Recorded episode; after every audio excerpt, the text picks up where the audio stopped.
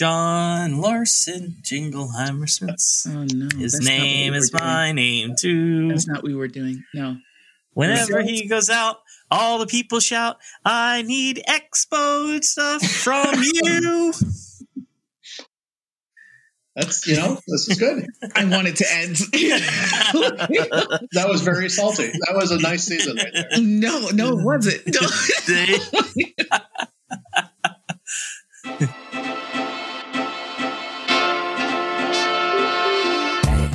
Everybody, welcome to this week's episode of Well Season, the podcast.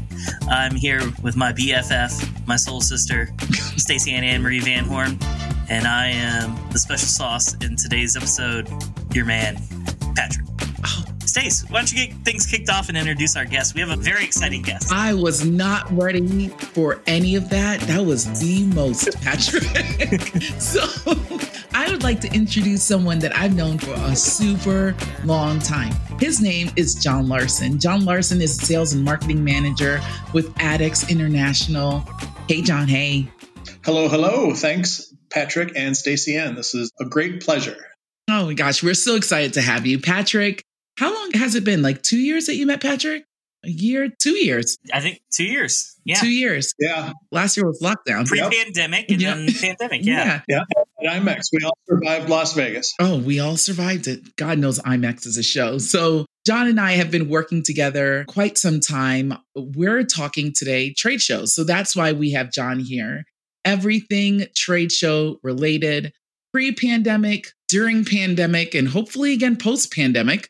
We certainly hope, right? Otherwise, I'll be washing cars. Yes, Listen, you're washing cars. I'm thinking about Target. You know, everybody has a side plan. it's all good. It's the hustle. I'm going to become a farmer. That's actually my plan as I continue to grow more fruits and vegetables. Wow, the least likely thing that I would have thought you would have said there. So that's good. I play in dirt. I Yep. play in dirt. This is something new for me. She is a plant mom, so she has that going already.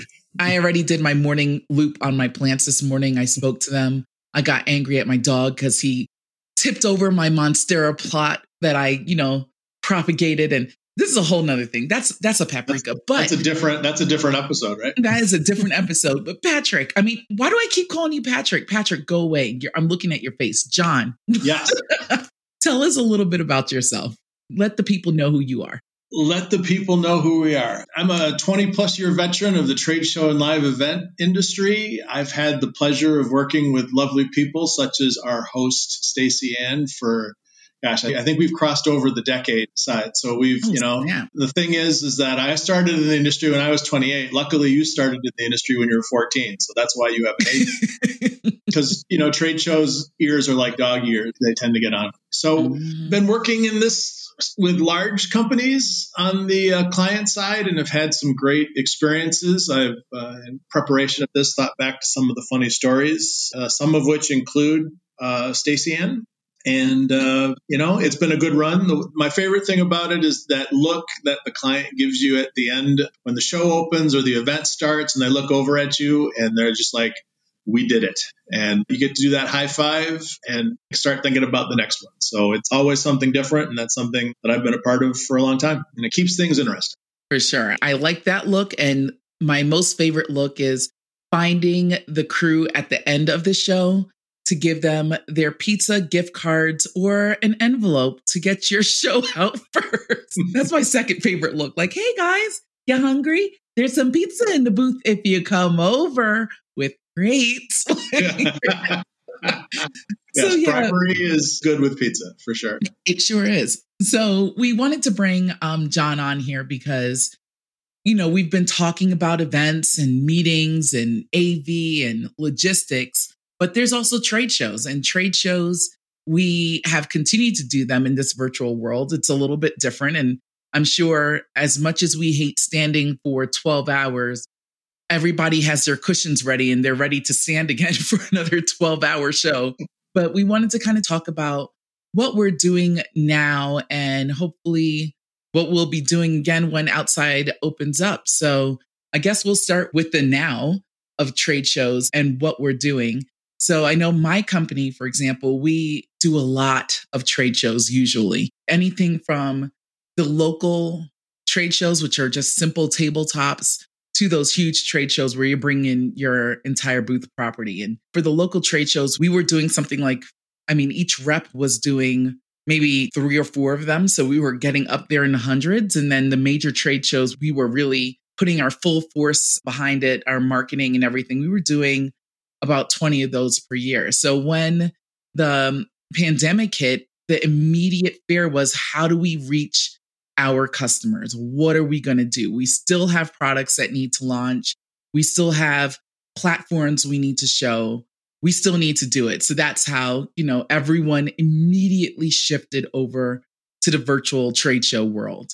And I don't know if you had it on your side. I'm going to assume, I'm making assumptions here. Yep. But there was mass confusion in the beginning. What the hell a virtual trade show looked like? You know, it took a while. Now I feel like, you know, a year in, people are starting to get it. But did you get that in the beginning? Just this confusion of we need a trade show and there was nothing behind it. It was complete chaos. And now that people have either tried it, succeeded at it, or failed at it, it still means something different to every company and to every person. And so the whole idea of a virtual trade show, we kind of laughed at the beginning when people asked us to design them their virtual trade show booth. And they're like, oh, well, we need a hanging sign and this and that and the other thing. And it's like, I liken it back to that quote from the Matrix where Morpheus asked Neo, "Do you think that's air you're breathing?" I said, "We're we're not limited by size or space why make a manifestation of something that's physical and something that you don't need to have physical rules for? But that thought kind of escaped a lot of people, and they're like, here's our booth. Here's six dots where our products are, and and people are going to come and just it's good. We're going to have twenty thousand people looking at stuff, and it's like, well, how's that different than your website? Right. And they're right. like, well, it isn't.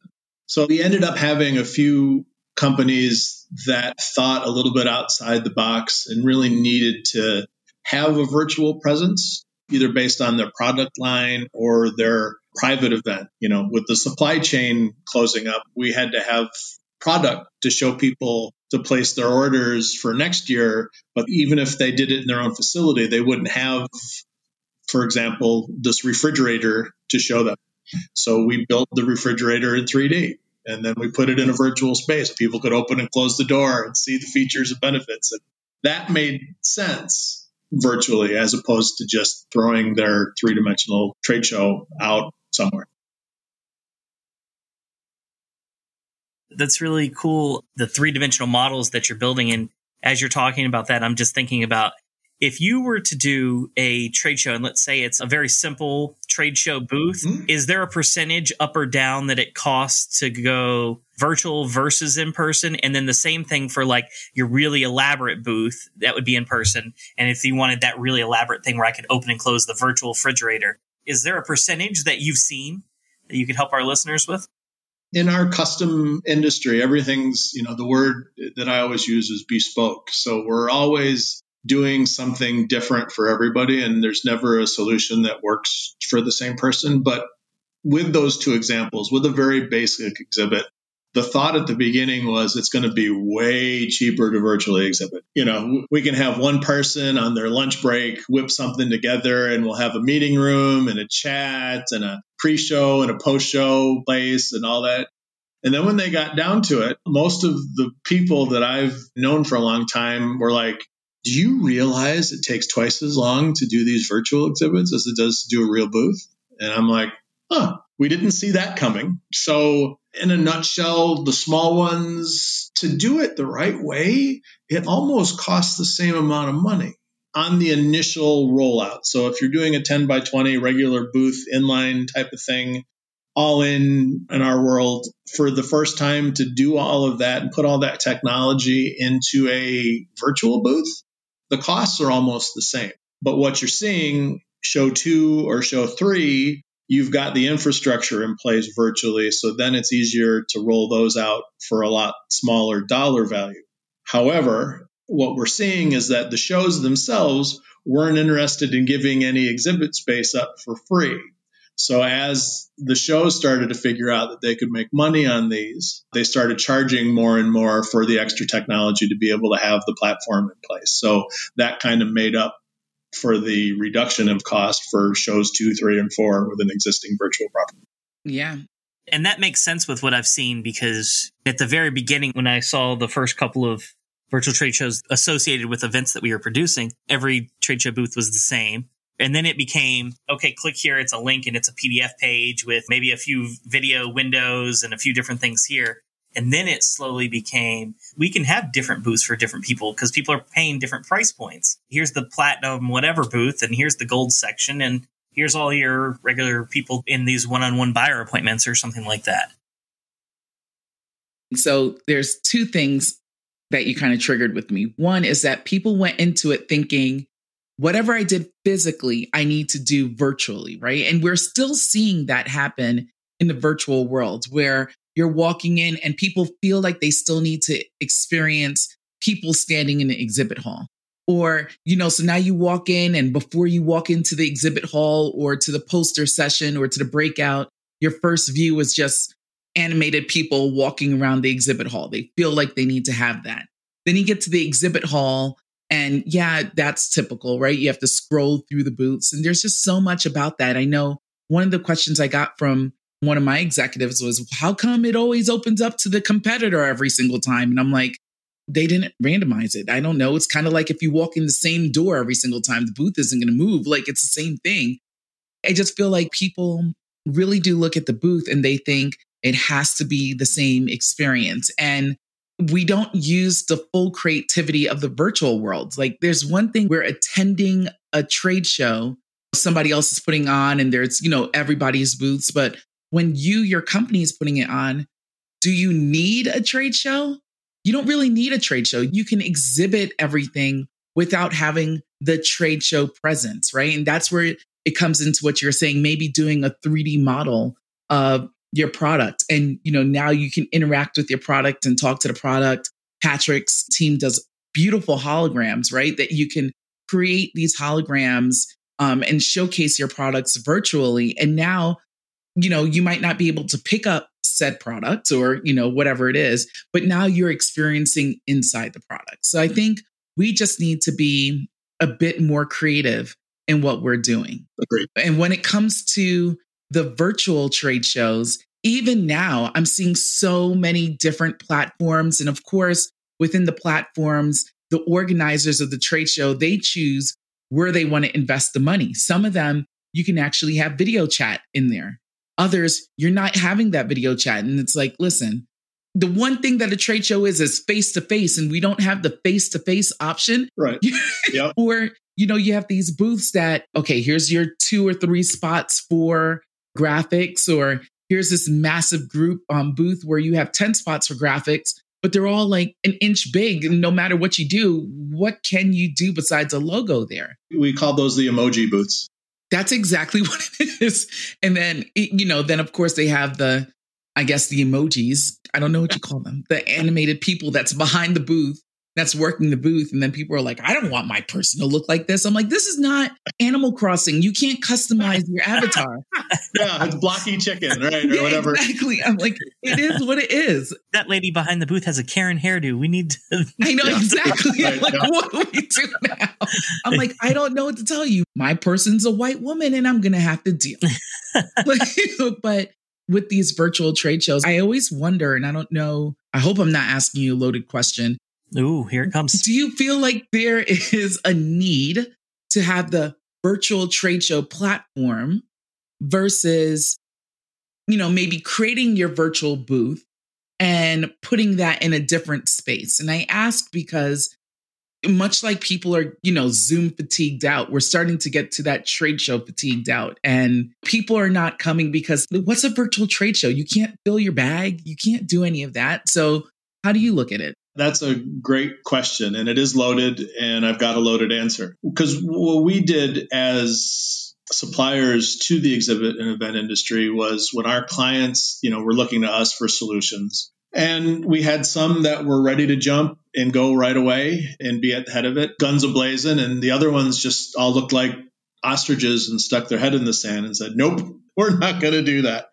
And so we attended many shows ourselves as attendees to go in. And we were trying to figure it out too at the same time. You'd go in, and if you could figure out when the exhibit hours were, you know, and and jump through 16 or 17 hoops and register the right way and click the right link and then go in and then you saw, you know, 14, 18, 22 of these emoji booths with logos and you're like, okay, well some of these are our clients. A lot of times the clients didn't even know that they had a booth at the show because it was just part of their deal. So they had, you know, again, it was a logo and a link to their website. My project manager, Charisse, went in and was looking around, and then she was one of the few people in the actual trade show. And this is a huge dental show, biggest one in the country. It took her 45 minutes to register, get in, and actually find where the exhibit hall was. She clicked on a couple of booths one of their bots noticed that she was there. And then as she moved from other booth to other booth, the bot was following around asking her, Do you want information? Can we do this? Can we send you some stuff? What are you looking for? And it was literally like, you know, it's like, Get away from me, you crazy bot. It was like a, a virtual used car lot. yes. Yep. Yep. Exactly. And so our clients that went and did that or asked about that asked their comrades, and they were like, no, that wasn't worth the money. It wasn't much money, but it wasn't worth the money. So instantly, that whole, you know, being on the generic show platform thing isn't going to work. They're not trying to drive traffic there. You aren't in a good situation to sell anything or talk to anybody. And it literally is a waste of time and money. So what we're seeing is those folks that thought outside the box to do their own, I don't want to call it a virtual booth, but their own experience outside of the show, whether the shows wanted them to or not, you link to it. And one of the best seminars I saw was a company that sold MRI machines. Very expensive machines. One sale equals $700,000, you know? So they thought about this. How would we best m- manipulate this situation to work for us? and they had a live demo studio set up at their offices so that they could demo the machine. They did a three time zone staff of three to chat with people as they came on the website in the languages of the time zone. You know, they had Asian, you know, God forbid, they had Asian people. you know, that could answer Asian questions, you know, just logical right, stuff. Right. And they did it in a way that they controlled their space. They linked out of their emoji booth to their booth. They had the show's blessing because the show was like, hey, any attendance we can get is great. And they succeeded. They sold a few machines. They had some new inquiries. They doubled their traffic from the normal show and they had a ton more eyeballs than they were expecting. And that was a huge success, but they had to think about it different.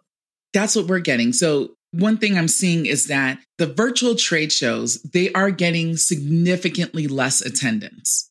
And then on top of that, as an exhibitor, because these virtual trade shows are open technically 24 7, even if you see a number of 1,000 people, that doesn't mean the 1,000 people are coming through during trade show hours because technically, you know, you're still getting people who are in offices and especially now, right? Before yeah. when, you know, everything was open and people can step away from their office and go to these trade shows where now you're talking about businesses that are just getting back into the swing of things, maybe even some that are just being allowed to reopen. They cannot stop everything. And not to mention people that are in different time zones because you're used to being in all in a trade show in Las Vegas right. on Vegas time. But now somebody that might be from Asia who would have attended that trade show in Vegas is now watching it on Tokyo time. Right, exactly even with that, trade shows are not cheaper. It's not like they're going virtual, so we're being cheaper. There's this unawareness. There's definitely a word better than that to the fact that this last year, people were so desperate to get people to come to whatever event they were holding that they were holding these free events you might have been able to get your CEUs for free, get that information for free. And yeah. then here comes a trade show that's like, it still costs $400 to attend. And I'm like, I'm not going to pay $400 right. to sit in my room and look at this when I could. And, and a lot of them, too, what they're doing is they're hosting these sessions. If you wait a month, you could see the sessions for free via whatever platform. Yeah. So, like, yeah. why am I attending this session? You know, clearly this is close to my heart. So ah. you know, we're also getting things where the trade shows are limiting what you're able to do. Like you were saying with that one show, that they were able to host something, but maybe have a link to say, come here yep. and you can view everything. Some trade shows are saying you can't do anything throughout our hours. You can only do anything after hours. And it's it's just so hard. So I kind of feel a way about it because there are some trade shows that are very very well executed. You've seen some really great virtual trade show booths that are really really well executed.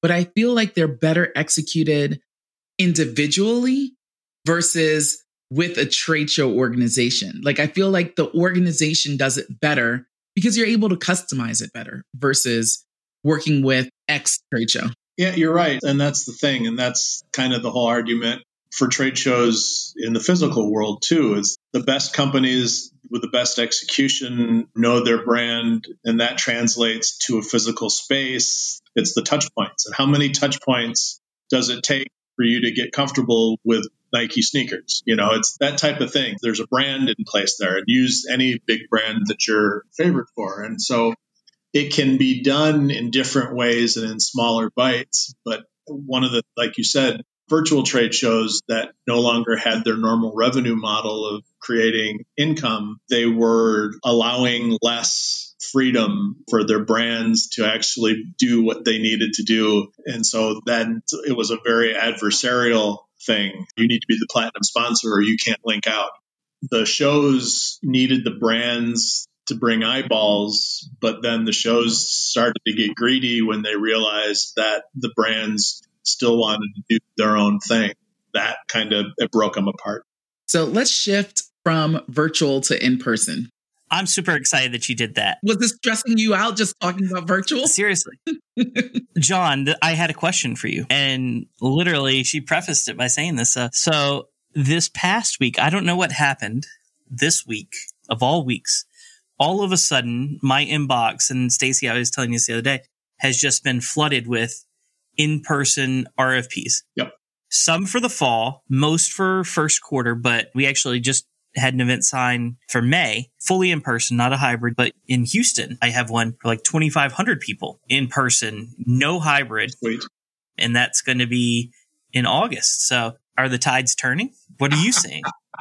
we are the dry, barren wasteland of where the ocean used to be is starting to creep back upon us. Yes. yes.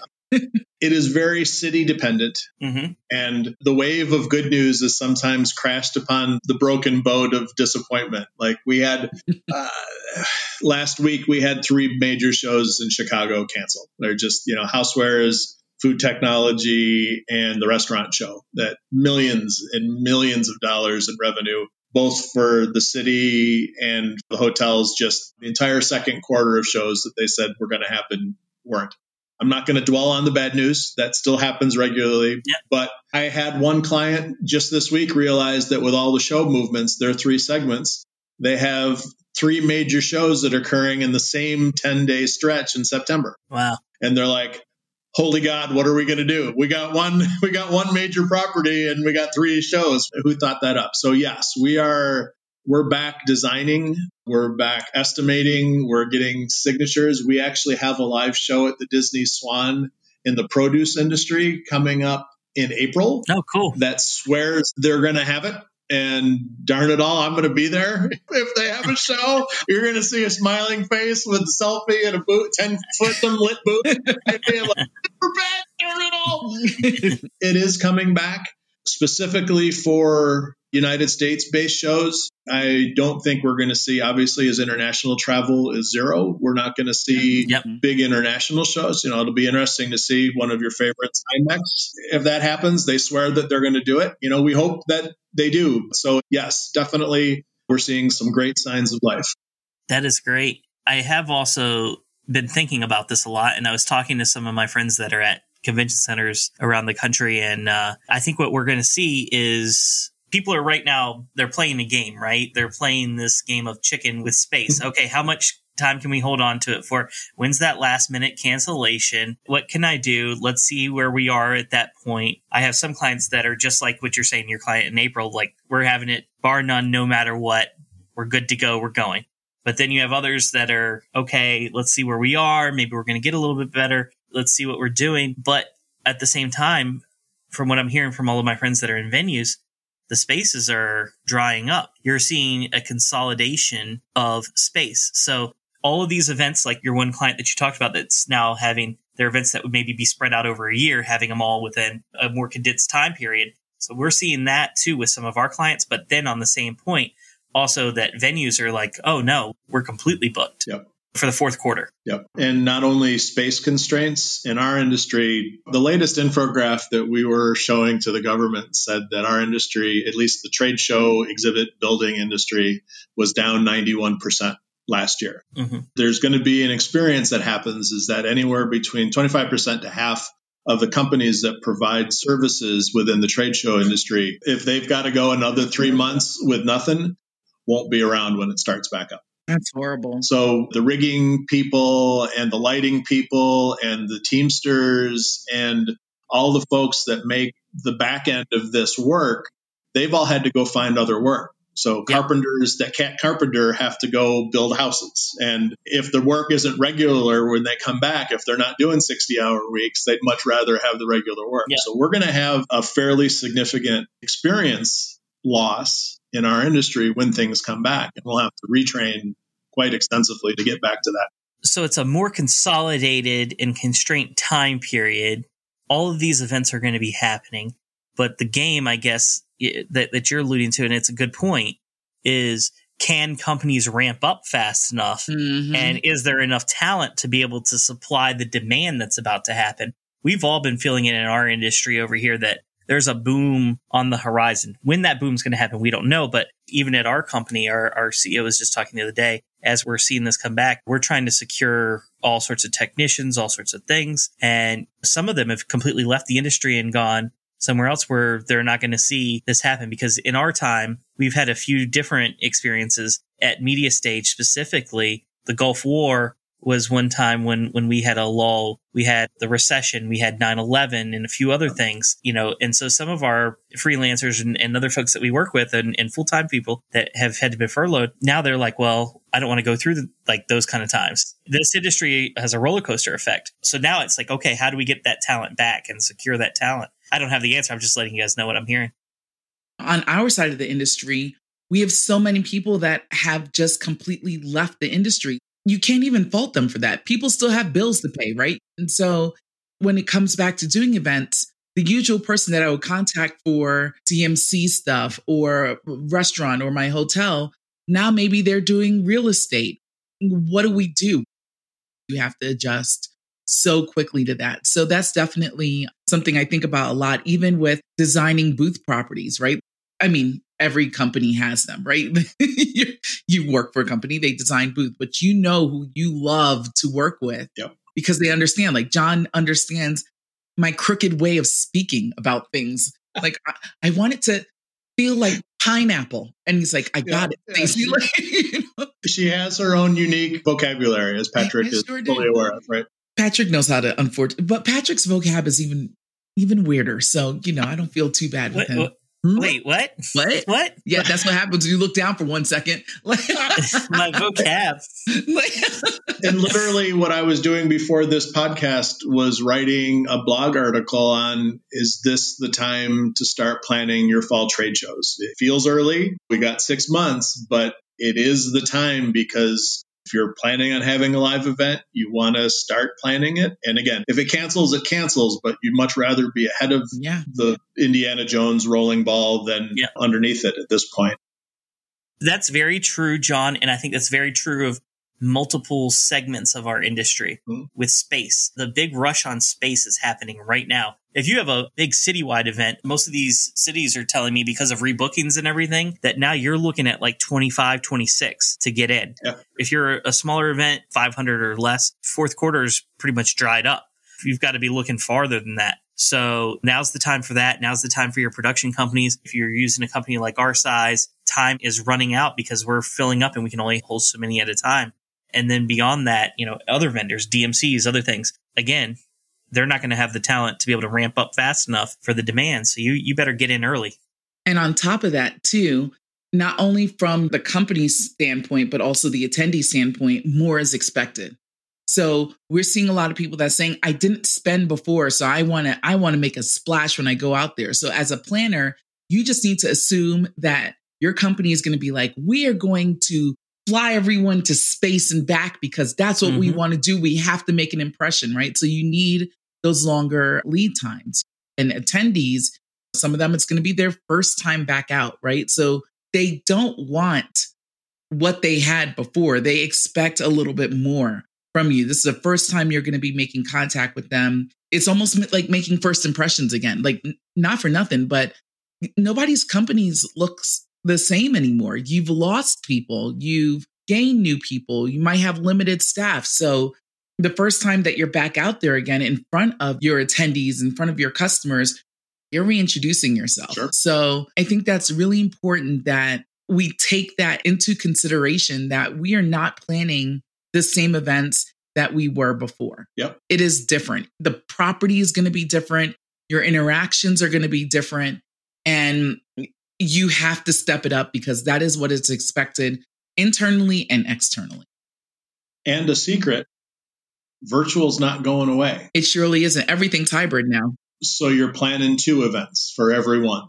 So if that's the case, because if only half of the people are willing to travel or can travel, you're going to need to have that virtual component. And it doesn't have to break the bank and be the most exciting in the world, but you have to do something. And doing something well the first time is always a good plan for being able to roll it out later. So that's another thing in pushing the restart button is okay, we can't just think about this as doing a physical event. There still has to be that component of a hybrid because we can't ignore those people at home.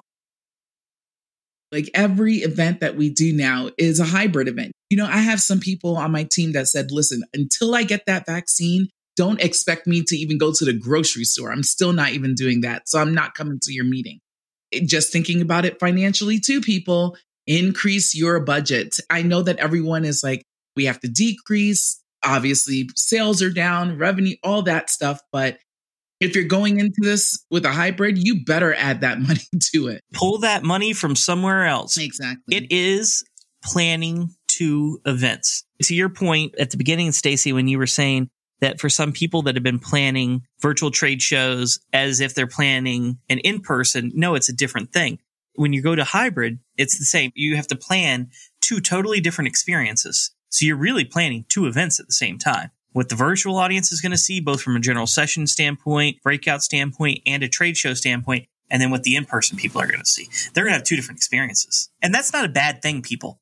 No, and you have to make sure to it is two different experiences. So a lot of times people will say, "Okay, I'm just going to stream out whatever the general session is or maybe I'll stream out what the breakout sessions are." But what is that experience? What does that look and feel like for the attendee at home that's watching it, right? It's a multi-camera experience. Or maybe it's, okay, yes, we have a breakout session that's happening here, but maybe I need to ask that speaker to do that same breakout session only for our hybrid attendees because it's a different experience that they'll have, whether it's the slides that's being shown or the room that's being used or how they're interacting with their co presenters. That's something really important that we need to plan. The experience is two different experiences and it is very important. We've all been in those meetings or those events where it's very clear that the hybrid experience is just a replica of what the in-person experience is and you were just an afterthought and you can see that i'm still going and attending and you're sitting there and you're waiting for something to happen and there's three or four hundred of you in the chat room and it's not being moderated and it's like do they know that we're here are we okay, do they know is the is the keynote going on? And then you get a text from somebody on site and they're like, yeah, the keynote's going on. You got the blank screen. Does anybody care about us? We paid money or we're paying with our time. And then it turns into a crap show quickly because then it starts to be angry texting or angry typing on the thing and then it goes all the heck. So you got to remember that at any point, your number one client could be there watching virtually and their experience, if not even medium, has to be considered. Yeah. People are paying, like I said earlier, the cost of attend these shows are not cheap in the virtual world. And let me tell you, what's the one feedback you will always get? It's never good, it's always bad. right? when everything's absolutely excellent, people are like, yo, they did a good job. I don't need to say anything to them because I don't want to inundate them with other emails. Like they did their thing. Great. Let me tell you, if that chicken's dry, you're going to hear about it until the next event. So don't, do not put yourself yeah. in a situation where all the feedback you have to get is going to be all the negative feedback. I'm just saying, ain't nobody got time for that. for sure. I'm thinking about like my booth property and what it used to look like. And I'm thinking about the fact that, yes, hopefully by time we get back out there again, we'll be able to take off masks and everybody will be vaccinated and we can see faces. But I've gotten used to my six foot bubble. I don't want you all up on me anymore. so, like, as we create these booth experiences where the meeting space is right next to this product space, right next to this showcase, and everything's right on top of each other, do you think that people are going to have to start looking at their booth within this like six foot bubble circle again? Yeah. And the only real proof I have, we're waiting for the United States to actually have a real show with a real set of rules. So the only actual new revised rules I have published are from uh, Mobile World Congress in Barcelona, which swears that it's going to happen in June this year. They were one of the first ones to have canceled last year. And Mobile World is basically the cellular industry. So their list of demands for what a booth can or can't do uh, that we've seen has changed considerably. Maximum number of people in a space has to be called out and is constantly monitored. They asked for a certain number of sanitation and sanitizer stations at every public location the ability to clean surfaces. So there were certain laminates that they called out and didn't call out that could be used on public surfaces. No touchscreens. Let that sink in for a while. you know, hang on, our entire world is touchscreens. Yes. No touchscreens, uh, no literature, no giveaways, uh, because it's all handed from person to person. Do it afterwards, send it direct, but do not bring it to the show. And then the, the one that really will screw people up from a physical standpoint was that they were requesting that people have a set traffic pattern in your booth, into and out of the booth, like at Whole Foods. You know, you can go up this aisle, but back that aisle. And you needed to submit a plan to show management to get it approved before they allowed you to build it if that's the extreme, we need to have this 100,000 person show in Barcelona. These are the extreme rules that we have to go to, to what is going to filter down to what happens for us in September. Probably be some differences there, but if your physical space needs to change and your spacing needs to change, and then also all of your branding hasn't been out in the public eye for a year, if your graphics are all different, your products are all different. Oh my gosh. Right? Those are the two biggies thinking about what the next level of trade shows can be can give you a little bit of heartburn as I'm experiencing now. But at the same time, the excitement of getting out there and doing a trade show is just, it's bigger than anything. You know, just getting out there again and seeing people is huge. I'm excited. For sure. Yep. It's what we live for. Yeah. Well, I think this is a good spot to end. I want to say thank you so much, John. But before we go, there's always one last question we ask people, and it is, what do you want to leave everyone with? And it could be anything from, oh, remember when you made me your like grilled Caesar salad? I gotta, I gotta bring that back. To just a piece of advice in the trade show world. What do you want to leave people with? The smallest detail, like you said, the dried chicken is always noticed. And it makes it a whole lot more fun to work with our clients and our people and, and getting back out in the world. It's going to be hectic. It's going to be stressful. And at least in the case, in the case of Stacy Ann and Patrick, I don't know your secret candy, but everything is better with Starburst FaveREDs. Ooh, man, the Starburst favorite jelly beans, put them in your pocket. You don't even know. Don't you guys worry. My favorite is coming out. It's Easter coming up here pretty soon. So we have those little Reese's Easter eggs. Gotcha. That's your thing? Mm-hmm. Love some Reese's Easter eggs. oh my gosh. Perfect. Well, I'm, I'm, a Reese's fan myself, so I, I, can. Yeah. Good thing is you can't put those in your pocket because if you do, they're all melty and gross. So it's like one and done or out of the refrigerator. Exactly. No, that's why jelly beans are the best. You put them in your pocket, and then you could also hear somebody coming up. They can't sneak up behind you because they got jelly beans in their pocket. what? Listen, it's true. Thank you so much, John, for taking the time with us. We much appreciate it. There's so much on trade shows and what we're doing that I can't see us not having you back on again, especially as the world opens up, because I'm sure people will have questions. Love it. Uh, love to do it. And this was fun. Anytime mm-hmm. you want. Cool. Well, thank you. Thanks, John. Thanks, everybody. John, I must say, might be one of my favorite guests that we've had for the simple fact that we had Indiana Jones reference. We also had a Matrix reference, and I'm loving the guitar in the background. You guys can't see it, but he's got. you can't see it, but there's a guitar. That's my secret power. I've only had to use it once in the event industry. I had a client that we had a American Idol night. They looked at me. They're like, "You play guitar, right? You're the first act up. Come and you know practice with the band." There was video for that. But anyways, that did happen. I played Mustang Sally and we didn't win, but we shouldn't have because I was the vendor, not the tenant. but that's awesome. That's awesome. Thanks, guys. Cool. Thank you.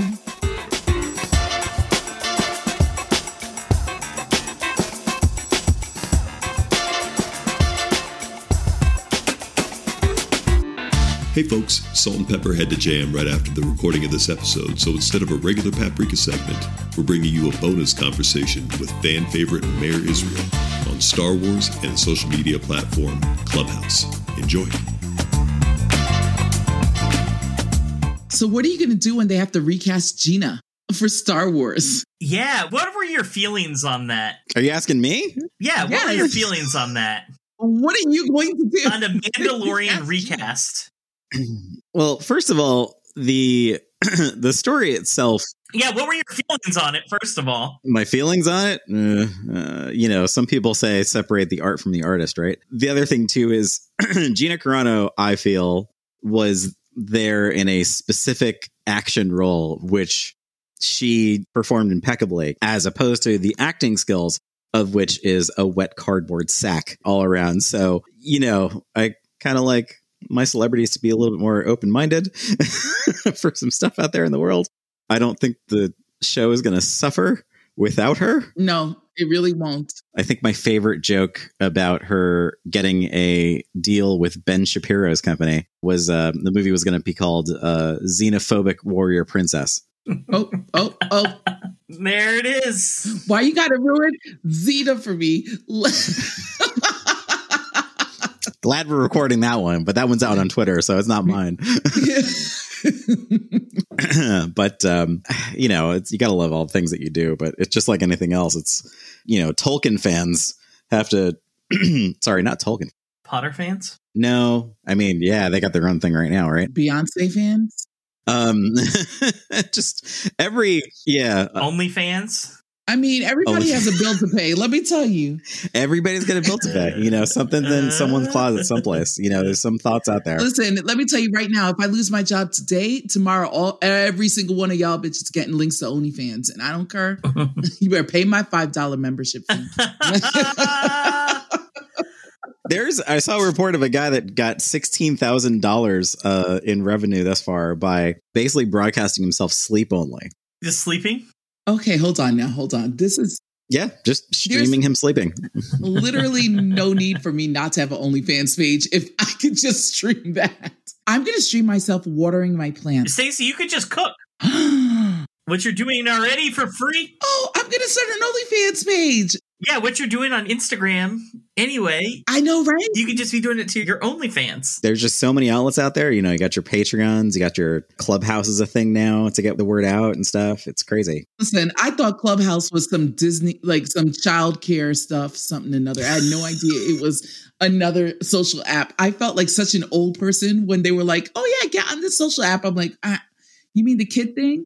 Okay, so Mir has been trying yes. and trying to get me on Clubhouse, and I haven't. Yes, Mira, I got your message too, and I had no idea what it was. I was like, "Is this spam?" Like, like I thought you got hacked. No, right? I know. That's why I specifically said it's Mir. By the way, like this is for real. No, like it's a crazy social media outlet, and I think one that really came to its prominence because of quarantine and people being apart and the fact that like remember last time we were all talking we were all talking about zoom fatigue and stuff like that yeah yeah so i'm like every third call doesn't need to be a Zoom call either at yeah, this point. Much. Like now I've had conversations with other professionals in what I do because yeah. mine is a visual medium. It has helped greatly in booking things because now I have a tool that clients are more acquainted with using where I could very easily show them visual stuff, which is wonderful. And they get it and they get it quick. But at the same time, I have other people just abusing it just because they think everything needs to be a Zoom call now all the time. it's like this could just be a phone Mm-hmm. call, number one, Yep. or potentially this could just be an email. but Clubhouse came out of that because it's an audio only social media platform. There's no recording of it. It's live and it happens, and that's how it is. So imagine like our conversation that we're having right now, except broadcast. That's it. That's all you get. And people can come up and you're having guests speak and so forth. I'm actually doing another one tonight. So can I talk to Beyonce? You know what? That's the funny part. I'm glad that you brought that up because I dove into this feeling like the old man myself, not knowing what Clubhouse was. So Clubhouse started was like elite celebs and people in the know and stuff like that. That's who was invited to it first. They didn't put it out in the public. And only now is it finally getting out there. And you still have to have an invitation by someone who's on there to get there. So you could be sitting at home on a Tuesday night, like I was this week, listening to Michael Chiklis recount stories of the first two Fantastic Four movies and what it was like to get in costume, or 21 Savage and his whole crew just like talking about music like every night. Also, there's random rooms all the time too.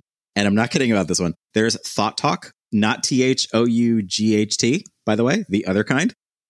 There's Stacy's face that I was expecting. Perfect. So there's there's all kinds of stuff. But like, you know, the fact that you could just like listen in on like Daymond and Mark Cuban and like all the sharks because they have a clubhouse also devoted to that with all the producers of the Shark Tank. It's crazy how accessible the common person on Clubhouse can get to this other stuff. It's such an interesting medium.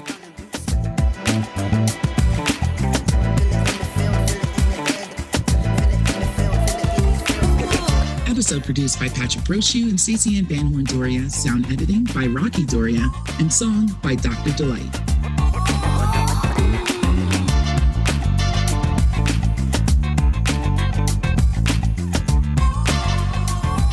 that's another thing in pushing the restart button is okay we can't just think about this as doing a physical event there still has to be that component of a hybrid because we can't ignore those people at home